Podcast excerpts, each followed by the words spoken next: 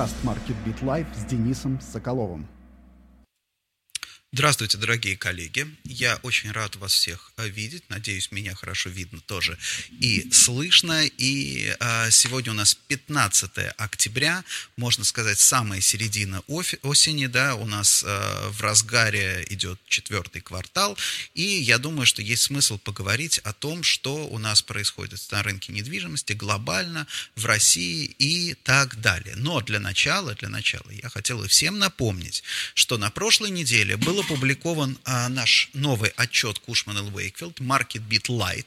И пусть вас не смущает слово light в этом а, названии отчета. Light это в данном случае означает свет, который мы хотим, пытаемся пролить на темную, да, темноту, черноту нынешней ситуации. То есть Market Beat Light мы а, публикуем самые свежие данные, самые новые данные. Да, дело в том, что ни для кого не секрет, что точные, там, допустим, да, точные там, подсчет сделок и так далее занимают занимает определенное время, поэтому мы разбили отчет на две, а, на две составляющие, Market Bit Light и Market Bit Deep Dive, да, то есть Market Bit Light это уже в принципе все выводы, а Market Bit Deep Dive это будет уточненные, все уточненные данные, большое количество индикаторов и, собственно, вот и так далее. Вот, поэтому все а, порекомендую зайти на сайт cwrussia.ru. На этом сайте, да, давайте найдем аналитика и исследования, зайдем на MarketBit сразу же, и вот мы увидим MarketBit Lite, третий квартал 2020 года. Да, вот у нас 253 читателя уже скачали этот отчет. Ну, собственно, вот я рекомендую, потому что там действительно есть много достаточно любопытного, интересного и нового. А теперь я хотел бы с вами поговорить о э, уже таких более, наверное, глобальных темах. В первую очередь, на прошлой неделе, знаете, что у меня есть рубрика а, рубрика FT сообщает, Financial Times сообщает, я публикую с этим хэштегом публикации на Facebook, они же транслируются, то есть все, что имеет этот хэштег, переходит на телеграм-канал а, Analyst, да, а, собственно, и там можно, в общем-то, читать вот эти короткие резюме из самых, наверное, любопытных и интересных публикаций Financial Times. Что, наверное, самое для меня было на прошлой неделе любопытное, это данные Всемирного банка, то есть Всемирный банк опубликовал новый отчет, в котором он рассказал а, очень любопытную вещь он сказал, что странам, развитым странам, имеющим доступ к мировым рынкам капитала, не стоит бояться, не стоит опасаться наращивания долга, да, потому что сейчас понятно, что все там, допустим, все правительства пытаются, да, пытаются поддерживать экономику, пытаются поддерживать людей, и, соответственно, для этого много заимствуют. Но здесь есть определенный парадокс. Несмотря на то, что долг а, уже вот в этом году превысил а, миров, вот, глобальный государственный государственный долг превысил мировой ВВП, да, а на самом деле снижение ставок, снижение стоимости долга приводит к тому, что снижение ставок и стоимости долга приводит, э, приводит к тому, что э, снижаются, снижается стоимость обслуживания этого долга. То есть, с одной стороны, да, с одной стороны масса долга нарастает, а с другой стороны стоимость обслуживания, проценты снижаются. Поэтому э, тем странам, которые имеют доступ, ну вот по сути дела странам первого мира, которые имеют доступ к рынкам капитала, которые могут получать дешевые кредиты, да, которые, у которых развитая финансовая система, не стоит бояться, бояться, это раз. И второе, соответственно, не стоит переходить к бюджетной экономии, потому что, да, потому что бюджетная экономия означает что? Означает, а, означает однозначно а, сокращение, да, сокращение темпов роста экономики. То есть Мировой банк рекомендует максимум накачивать, да, накачивать экономику деньгами, и а, таким образом это позволит, позволит разогнать экономику, и в 2025 году снова задолженность государ, госдолг вот развитых стран вернется вернуться к уровням до ковидным. За счет чего? Не за счет того, что тут здесь важно понимать, а, за, вовсе не за счет того, что эти государственные долги будут отдаваться, за счет того, что ВВП этих стран будет расти. Да? То есть вот на самом деле речь здесь, здесь самое главное не минимизировать долг, не уменьшить этот долг, а увеличить ВВП. То есть вот первый мир идет вот по этому, по этому пути, да, то есть рост ВВП, ВВП должен обгонять вот рост долга, да, на самом деле. Соответственно, развивающиеся страны, они вынуждены идти по обратному пути, да, поскольку ВВП а, и вообще экономики, они очень волатильны, вот как у нас в России, мы прекрасно знаем, у нас то взлет, то падение. Соответственно, чтобы уберечься от дефолта, наша задача, да, минимизировать вот этот вот государственный долг, по сути дела. То есть мы должны как можно, а, как можно меньше, а, как можно меньше заимствовать.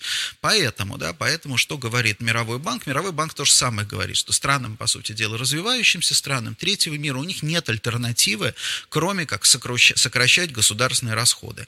Если эти страны сокращают государственные расходы, то это не только означает деградацию, например, да, там, медицины, деградацию общественных служб, институтов и так далее. Это еще и означает стагнацию экономики. То есть, по сути дела, ковид у нас приводит к усилению, увеличению неравенства между развивающимися рынками, между развивающимися странами и развитыми странами. И это, конечно, плохая новость, потому что Россия не имеет доступа да, к мировым рынкам капитала, к заимствованиям. Мы имеем доступ только к внутренним заимствованиям. Стоимость этих заимствований у нас достаточно высокая. Поэтому, да, поэтому, скорее всего, э, задачи, там, поставленные Владимиром Владимировичем Путиным по э, обеспечению темпов роста выше, чем э, обеспечению темпов роста выше, чем в мире, да, они, скорее всего, выполнены в данном случае не будут. А что еще, что, что еще здесь важно? Важно то, что, например, тот же Мировой банк в 2010 году говорил о другом совершенно. Он как раз наоборот призывал развитые страны сокращать долг сокращать долг, соответственно, да, чтобы обеспечивать стабильность. То есть здесь, э, как вы видите, тоже, в общем-то, подход э, институции эволюционирует, изменяется. Ну и последнее наблюдение в этой связи, кто читает мою ленту в Фейсбуке, читал, наверное, этот пост, очень интересно, что это public, public debt, переводится на русский язык как государственный долг, да, паблик, общественный долг, то есть если в английском языке изначальное значение, изначальный смысл этого термина, общественный долг, то есть вся страна, все общество должны, да, таким образом. Вот, а, ну как так и public services, да, общественная служба у нас заменяется, у нас переводится как государственная служба. И это очень любопытно, потому что, наверное, происхождение этого термина, скорее всего, у нас из Советского Союза, да, когда нужно было нашим пропагандистам, а, вот, а, всем этим товарищам Познерам рассказывать о том, что как на Западе ужасно, соответственно, они вот использовали вот такие приемы, давайте мы переведем не как, не как общественный долг, да, не как общественные службы, потому что какой общественный долг? Это все государственный долг. Вот, давайте мы переведем таким образом. А у нас в Советском Союзе не может быть, соответственно, государственного долга, да, поэтому, в общем-то, и тем более общественного. Поэтому общественный долг, вернее, есть, но он по-другому отдавался. Вот, поэтому давайте, давайте сделаем вот так. И сейчас мы сами себя поймали в ловушку, да, потому что теперь э, как раз э, русский человек, э, когда, который слушает и даже читает какие-то статьи про экономику, у него уже в голове нет такой ассоциации, что, да, что государственный долг – это общественный долг, что деньги есть только у государства, у общества нет ничего, да, вот все деньги, они находятся в государстве, вся служба государственная, государева. Вот так, собственно, э, какие-то лингвистические смыслы, да, какие-то э, выкрутасы выкрутасы, наверное, переводческие выкрутасы выходят, вы, э, приводят к, в итоге к, наверное, к таким искажениям вообще восприятия. О чем еще я хотел поговорить э, сегодня, это, конечно, о том, что публикации, допустим, те, те же самые публикации западных СМИ сейчас пестрят совершенно разными, абсолютно разными э, данными касательно прибыльности. То есть вот недавно, например, там американские банки отчитались о сильно выросшей, э, сильно выросшей прибыли по сравнению там, в третьем квартале по сравнению со вторым кварталом. Понятно, банки, банковская система быстро адаптируется к этой ситуации. Но что это означает? Это означает третий квартал. Теперь мы ждем четвертого квартала. Что будет в четвертом квартале? Если четвертый квартал на фоне вот этой вот всей ситуации со второй волной кризиса, а, со второй второй волной кризиса покажет, а, э, покажет результаты хуже третьего квартала, то это вызовет, наверное, такой вот, ну не депрессию, да, это вызовет разочарование в деловых кругах.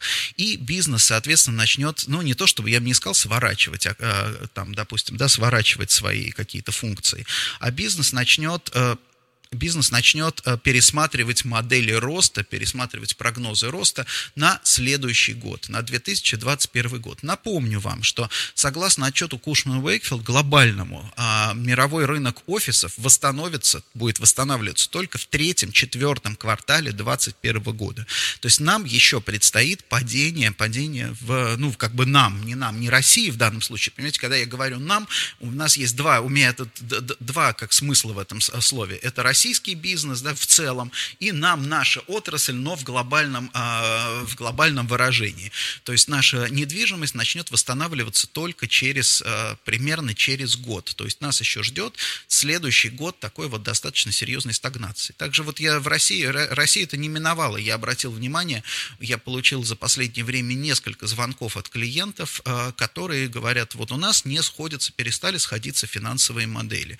Давайте мы попробуем там посчитать, читать, давайте мы посмотрим, что нужно, что нужно сделать сейчас для того, чтобы эти финансовые модели сходились. Потому что, да, те модели доковидные, а, вроде бы как ничего сильно не изменилось, но тут важно понимать, что в доковидные модели закладывался такой разумный, даже в консервативные модели закладывался разумный upside. Сейчас вот этого разумного upside а как бы нету, да, сейчас его, вот не сам рынок, я э, не устаю об этом говорить, не сам рынок упал, не должно нас обманывать то, что вот вроде бы как-то арендные ставки не снизились, там, допустим, да, строительство продолжается, и вроде все хорошо. Нет, это нас обманывать не должно, потому что не, не, не рынок упал, а upside. Пока ковид пока отрезал нам вот этот вот upside ожидания лучшего, да. Теперь мы как бы лишились этих ожиданий, и, соответственно, да, соответственно, мне финансовые модели у проектов перестали сходиться. Сейчас будет все э, все более и более, наверное, это актуально, потому что, да, потому что становится очевидным глубина падения. Вот, например, опять же, тот же Financial Times писал про то, что уже Ватикан, даже Ватикан зафиксировал убытки от инвестиций в лондонскую недвижимость. А, ну, я думаю, что у нас в России много будут про это говорить, о том, что там пустили пожертвования на, там, допустим, на погашение убытков благотворительные, но для нас важно не это. Для нас важно то, что, да, то вот этот вот апсайд потенциальный отрезался, то есть теперь смысл, например, да, смысл для того же Ватикана в инвестициях в лондонскую недвижимость нет никакого. Их инвестиции, они не столько экономически, наверное, обос... им важнее, там, важнее история репутационная, то есть нужно тему закрыть, погасить, зафиксировать убытки, и, соответственно, так и так им будет гораздо, так им будет гораздо проще. То есть вот я думаю, что это первый, наверное, первый такой вот звоночек, который мы будем, мы будем видеть э, в отношении там каких-то сворачивания каких-то каких-то каких-то проектов да, в, ближайшем, в ближайшем будущем. То есть вся вот эта волатильность на рынках, которую мы видим там на западных рынках, а волатильность это не только вниз, это еще и вверх. Мы видим, что и там а, хай-тех попер вверх очень сильно, да, то есть вот, этот, а, вот, вот эти все технологические компании пошли вверх, соответственно, да, соответственно, это тоже волатильность, это попытка протестировать новое, да, вот попытка протестировать новое пространство. То есть метафорически, метафорически можно сказать так, что вот мы сейчас, там, вся общество, да, общество, деловое сообщество в мире вступило на новую территорию, ну, вот как, как помните фильм Тарковского «Сталкер», да, зона, в которой действуют какие-то другие законы. Помните, они там гаечки кидали там вперед, там неизвестно, что происходит, непонятно, что там может случиться в фильме, там, допустим, об этом не рассказывается, но это неизведанная территория, территория, на которой действуют, не действуют привычные нам законы. Вот сейчас та же самая ситуация, да, та же самая ситуация, а, мы вступили в территорию непривычных для нас законов, во-первых, у нас локдаун, вместо глобализации у нас идет деглобализация, да, локализация, потому что ездить больше нельзя, перебирать, пере, перемещаться тоже не получается. Соответственно, это первое, значит, на, на, на это место. Вместо, допустим, а, технологии just-in-time, на которую молились все производственные компании на протяжении 30 последних лет, эти компании вдруг неожиданно столкнулись с тем, что с истощением товарных запасов на складах теперь нужно формировать товарные запасы. Вместо офшоринга, да, например, оншоринг, то есть вместо того, чтобы аутсорсить производство э, куда-то там подальше и за счет идеальной логистики обеспечивать себя там запчастями и прочим, это уже теперь не работает, это слишком повышает риски. То есть управление рисками теперь э, направлено на то, чтобы формировать товарные запасы и так далее. Совершенно, как бы, совершенно другая история. То есть даже для бизнеса, например, производственного, если раньше священная корова, это была, по сути дела, bottom line, да, мы сокращаем расходы, мы оптимизируем все, что только можно, да, то есть мы делаем там ничего там минимальные какие-то, держим запасы, например. Вот мы сейчас обнаружили, мои коллеги, а, анали, а, аналитики складские обнаружили, что у нас усилилось, увеличились объемы строительства спекулятивного складов, да, то есть если раньше всегда был build to suit, то есть чтобы как бы, зачем, зачем пустому складу стоять и ждать своего арендатора, пусть арендатор приходит, и мы его построим. Сейчас увеличились, а, увеличилось спекулятивное строительство, то есть, да, суть в чем, что, допустим, девелоперы пытаются, пытаются понести большие наверное, может быть, расходы, но при этом обеспечить, да, обеспечить продукт. То есть, если возникнет там спрос, да, обеспечить рынок продуктом. То есть, вот эта небольшая смена вот этого менталитета, то есть, если, допустим, всегда, а, всегда косты, косты все режем, режем, режем косты, то сейчас риски, да, риски совершенно другая возникла толерантность к рискам. То есть, это, это, это не только к рискам, там, экономическим рискам, но и связано это даже с нашей повседневной жизнью. Вы понимаете, что повседневная личная жизнь, она тоже очень часто переносится на, там, на деловую сферу. То есть здоровье, э, э, то есть это здоровье, это, допустим, да, мы в повседневной жизни беспокоимся о своем здоровье, мы приходим в компанию, там, мы приходим на работу, мы начинаем беспокоиться о том, о здоровье финансовом, о, о том, как будет устроено будущее и так далее и тому подобное. Вот это вот и есть неизведанная территория. Поэтому на самом деле компании, крупные компании, целые бизнесы и целые отрасли сейчас тестируют тестирует, что происходит в этой территории, что, что происходит на этой территории, как там жить. Да? Поэтому, э, допустим, там и та же самая там Tesla растет э, не, необычайно, Apple растет, да, потому что, может быть, действительно, может быть, это новая реальность, которая позволит, например, технологическим компаниям увеличивать там мультипликаторы, там сейчас уже мультипликаторы для них совершенно астрономические, да, они уже там под 40 бывают, да, если средняя там э, в Америке мультипликатор 21, да, то для технологических компаний компаний 40. В России мультипликатор меньше 10. То есть, ну, это разница. Мультипликатор, это, э, обращаю, как бы, если кто хочет поподробнее об этом послушать, в одном из предыдущих подкастов мы беседовали с, э, с аналитиком э, Газпромбанка Маратом Ибрагимовым как раз про вот эти мультипликаторы. Вот. Это тоже такая вот важная, такая, такая важная история тестирования, тестирования новой реальности. Поэтому здесь, когда вы э, будете там, читать какие-то статьи, здесь очень сейчас сложно обобщать. Сейчас ни в коем случае нельзя, допустим, да, какие-то частные, э, особые частные случаи, из них делать выводы, что у всех, у всех так, и всех так, и так и будет.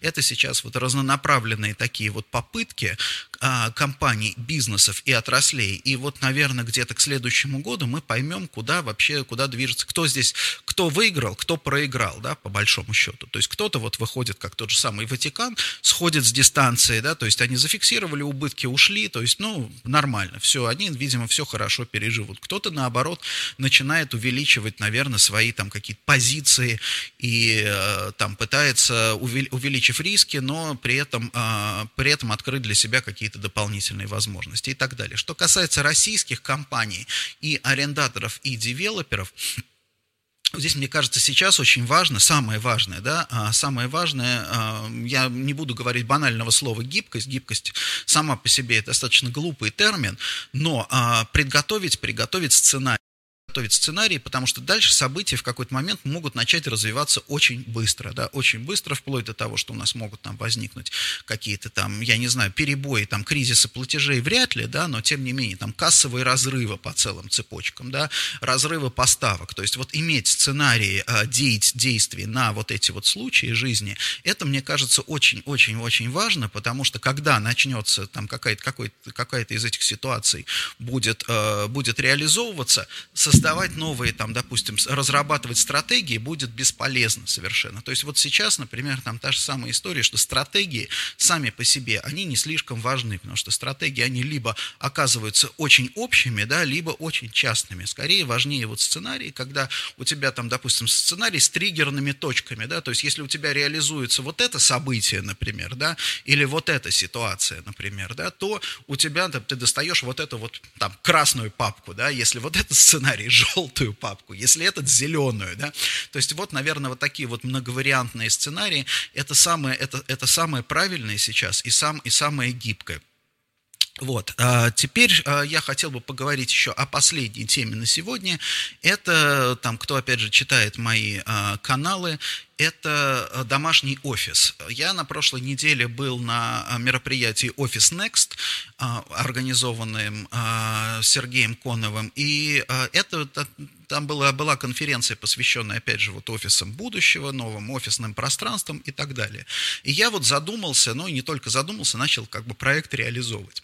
Я подумал, что мы сейчас, с одной стороны, вот офисы такие вот профессиональные в зданиях класса А, они за последние годы эволюционировали. То есть первое, допустим, да, первое был мощное такое, а, мощное событие, когда мы перешли от кубиков, мы, опять же, отрасли в мире, перешли от кубиков к open space. Да, это было не так легко, вот, но при этом а, преимущества open space, они очевидны совершенно. То есть много, можно много спорить, да, кому-то это удобно, да, не для всякой работы это подходит, то есть там много можно, там, скажем, на эту тему можно дискутировать. Но open space со всех точек зрения завоевал, да, завоевал свое, как бы, свое место под солнцем.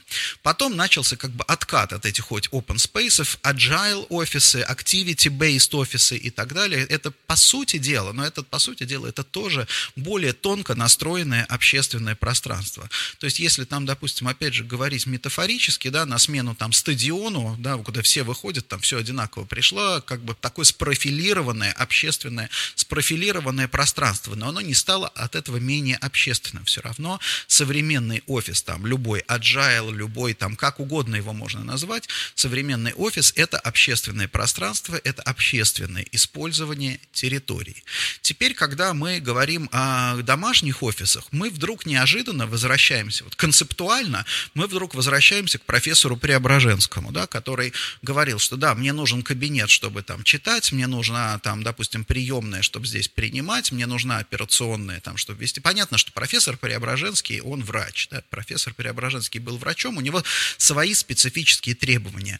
Но, когда мы с вами говорим про домашний офис, мы вдруг тоже начали, мы начали говорить, и ду, даже не говорим, а думаем, задумываемся про домашний офис, мы начинаем задумываться о кубиклах 50-летней давности. И вот тут тоже мне показывают какие-то проекты там о, о оборудования домашних офисов. Это, в принципе, да, то есть это воспроизводство вот этого самого кубикла из какого-нибудь американского фильма, я не знаю, там, таким 70-х, 70-х годов, да, по какому-нибудь а, там белого воротничка, который стал потом маньяком и пошел там всех убивать на улице. Да, вот, вот собственно, да, соб, собственно, мысль начинает крутиться вокруг этого. Хотя, на самом деле, современные технологии требуют совершенно другого. Вот, например, да, я пытаюсь сейчас себе там спроектировать, оборудовать э, самое, ну, весьма удобное рабочее место. И вот я столкнулся, с чем я столкнулся в первую очередь, да, я столкнулся, ну, понятно, мебель – это отдельная история. Но, например, вот я сейчас осознал свет, домашний бытовой свет, домашние бытовые лампы, хотя они у меня не такие плохие, у меня просто не все хорошие там лампы, да, не все,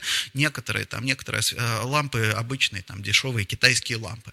Одно дело, совершенно никаких проблем нет, когда вечером я там включил на час, на 40 минут там какую-то здесь подсветку, да, там, или какое-то какое какое освещение, и, в принципе, э, проблем нет. Но когда я нахожусь целый день в этом помещении, когда я нахожусь все, все время а, вот при этом свете, это на, наносит на самом деле достаточно серьезный, серьезный ущерб моему состоянию. Дальше, следующий этап у нас теперь будет темнеть, и теперь все меньше и меньше я буду пользоваться, например, естественным светом, да, все больше и больше мне придется ориентироваться на искусственный свет. Вот. И тут я обратил внимание, что да, что если я хочу проапгрейдить, например, там свои какие-то цветовые решения, да, то это цены, в общем-то, не маленькие. А если мы вспомним, что оборудование вот в корпорациях, которые работают, да, вот они работают на объемах, то есть они сразу оборудуют множество рабочих мест, они сразу там, у них прими эти самые подрядчики, то есть вся, вся как бы система выстроена. Одно рабочее место это где-то 300, 500, ну вплоть до 700 тысяч рублей отделка, отделка рабочего места, да, это не считая об, оборудования. Теперь что? А, теперь нам говорят, окей, замечательно, вы, мы все переходим с вами на удаленную работу. Прекрасно. Дальше следующий, следующим этапом окажется, что удаленная работа, ну, уже будут какие-то исследования, понятно, да, я предполагаю, что эти исследования покажут, что удаленная работа оказывается менее эффективной, чем офисная работа. Да, но при этом мы не берем в расчет то, что в офисную работу вложено 30 лет в организацию рабочего пространства, интеллектуальных усилий в организацию именно пространства, я даже не говорю о, там, о принципах работы, вложено там, я не знаю сколько там, 10 а, тысяч долларов в, само рабочее место, и это мы сравниваем просто вот по сути дела с работой на коленке. Вот, поэтому я думаю, что вот здесь э, нас, скорее всего, нас ждут какие-то, и это большой потенциал для рынка, решения какие-то, да, решения с точки зрения организации вот этой вот надо надомной работы. Сейчас самое очевидное решение, но опять же, самые очевидные решения, самые простые. Это сегрегация, да, давайте мы вот что сделаем, давайте мы сделаем теперь какой-нибудь коворкинг в жилом квартале, чтобы человек не работал дома, а пошел куда-то в коворкинг. Да, но, пардон, а, на самом деле он все равно будет работать дома. Он днем весь день рабочее время проработает в коворкинге, потом вернется домой, но он все равно окажется на надобной работе. И со всех сторон мы слышим там ужасные стоны, и в России, и за рубежом, о том, что люди абсолютно не могут провести грань. Где работает, да, где у нас работа, где домашние дела. Поэтому получается так, что ты начинаешь работать 24 часа в сутки, вот, и провести вот эту грань э, достаточно сложно. Мы, например, в компании сейчас практикуем там switch-off day, да, то есть возможность для э, кого-то из э, сотрудников сказать, все, вот меня в этот день, я хочу сам поработать спокойно, меня не беспокойте, в Teams не набирайте и так далее. Это хорошая практика. Но я думаю, что, может быть, быть, есть альтернативный подход. Альтернативный подход, когда, собственно, тот, тот который употреб... применяется во всех городах, да, то есть во всей нашей городской жизни. Когда ты не, распора... как бы не, не переходишь от последовательной деятельности к параллельной, да, то есть когда ты, там, допустим, у тебя не 8 часов работы, и потом там дорога, потом сон, потом, я не знаю, там что-то, да, вот у тебя расписание, а когда ты можешь распараллелить вообще вот эти процессы, потому что менеджеры, например, хорошо знают, что, допустим, те же самые перелеты, командировки, это не как бы, это не последовательный процесс, это параллельный процесс. Ты садишься в самолете, ты готовишься к встрече, ты пишешь там какие-то еще вещи. Напомню, да, например, там тот же самый Райнер Вернер Фасбиндер написал сценарий моего любимого фильма «Горькие слезы Петра фон Кант», да, в самолете. То есть вот он летел из, по-моему, из Америки в Германию, в Германию прилетел, у него был готовый сценарий, все, да, то есть это вот та самая параллельная, да, та самая параллельная жизнь. И вот я думаю, что когда мы с вами говорим про и думаем про домашние офисы, надо думать не о изоляции, не о последовательном использовании пространства, а именно о параллельном. И вот это я как бы, я собираюсь, собственно, я уже начинаю, э, на, начал реализацию этого проекта, потихонечку буду публиковать э, свои наработки. Пожалуйста, следите за моим хэштегом «домашний офис». Ну и напоследок, напоследок, опять же, в FT последние данные а, последние данные о снижении, а, а, не только в FT, вообще в западных источниках, о снижении арендных ставок на аренды, стоимости аренды, стоимости жилья в центрах городов. И, соответственно, то, что города начинают пустеть, центральные части городов, люди перестают ходить,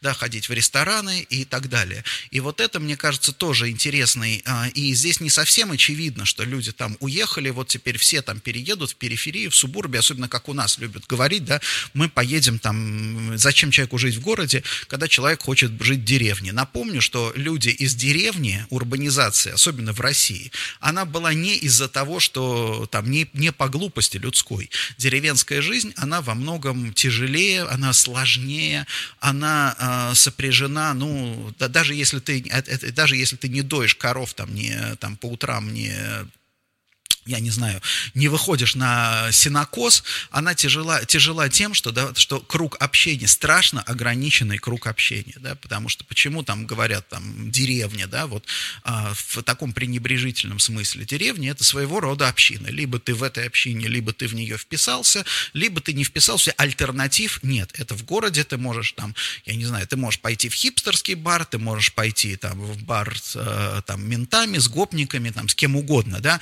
то есть ты можешь любую, э, как бы любую для себя жизнь организовать. Деревня, у тебя альтернатив нет. Если тебе не нравится, что называется, местный, местный колорит, то у тебя как бы вариантов его избежать нет ни малейшего. И вот, э, допустим, люди, которые там живут в городе, и они этого не понимают, и, и собираются переехать, там, что называется, сменить э, такую жизнь на деревенскую, им предстоит с этим столкнуться. При этом надо сказать, что деревенская жизнь, да, это не элитный коттеджный поселок под Москвой, то есть в данном случае речь, понятно, что если у вас есть там возможность и деньги жить в элитном коттеджном поселке, ну, почему нет, как бы, это святое дело. Но а, если у вас этого нет, если вы действительно реально хотите перебраться в деревню, то смысла в этом, а, ну, вот как бы надо несколько раз а, об этом подумать и, как говорится, не путать туризм с эмиграцией. Поэтому, а, если мы видим сейчас а, снижение вот этой вот, как бы, снижение посещаемости, снижение аренды в центре, то это в американских городах, да, в американских западных городах, в России, наверное, ну, пока, я не знаю, эта тенденция не отслеживается, то это скорее антиджентрификация, да, то есть это возврат от того вот самого процесса странного джентрификации, когда неожиданно, без, в общем-то, каких-то экономических на то оснований, да, вот отдельные там районы становились все дороже, дороже и дороже, потому что туда переезжали богатые. Вспомним, да, вспомним, что Ричард Флорида, который э, писал про креативный класс, вот, который писал про креативный класс, он потом в своей э, последующей книге как бы э, разоблачил эту идею и сказал, что э, написав, написав, что он ошибся, что э, вот этот креативный класс не создает рабочие места, а на самом деле, допустим, вот эти вот в кафе сидящие там, допустим, хипстеры и, и кряклы, это, в общем-то, люди, имеющие, имеющие некий капитал, семейный капитал и так далее, да, это не бизнес-модель, это не модель социального лифта, да, да, эта модель скорее, да, скорее как бы э, там экономическая, это модель реализации, это, это модель реализации жилья задорого для богатых людей. То есть это скорее маркетинговая модель получается. И вот если сейчас оказывается, там мы видим вот это вот падение и снижение в центре городов, то я думаю, что надо на это смотреть с точки зрения именно вот с позиции, э, что это процесс деджентрификации. Коллеги, было бы, безусловно, очень интересно обсудить с вами, может быть, в комментариях вот эту тему, потому что а, с моей точки изменения, вот сейчас самое, что интересное мы будем наблюдать, это изменение стоимости. Вот надо очень внимательно смотреть на а, изменение стоимости объектов недвижимости, потому что в этой стоимости будет все. Будет сразу и в ценообразовании и экономика, да, и социальная политика, и маркетинговая политика даже, да, и географическая, географические аспекты городского развития.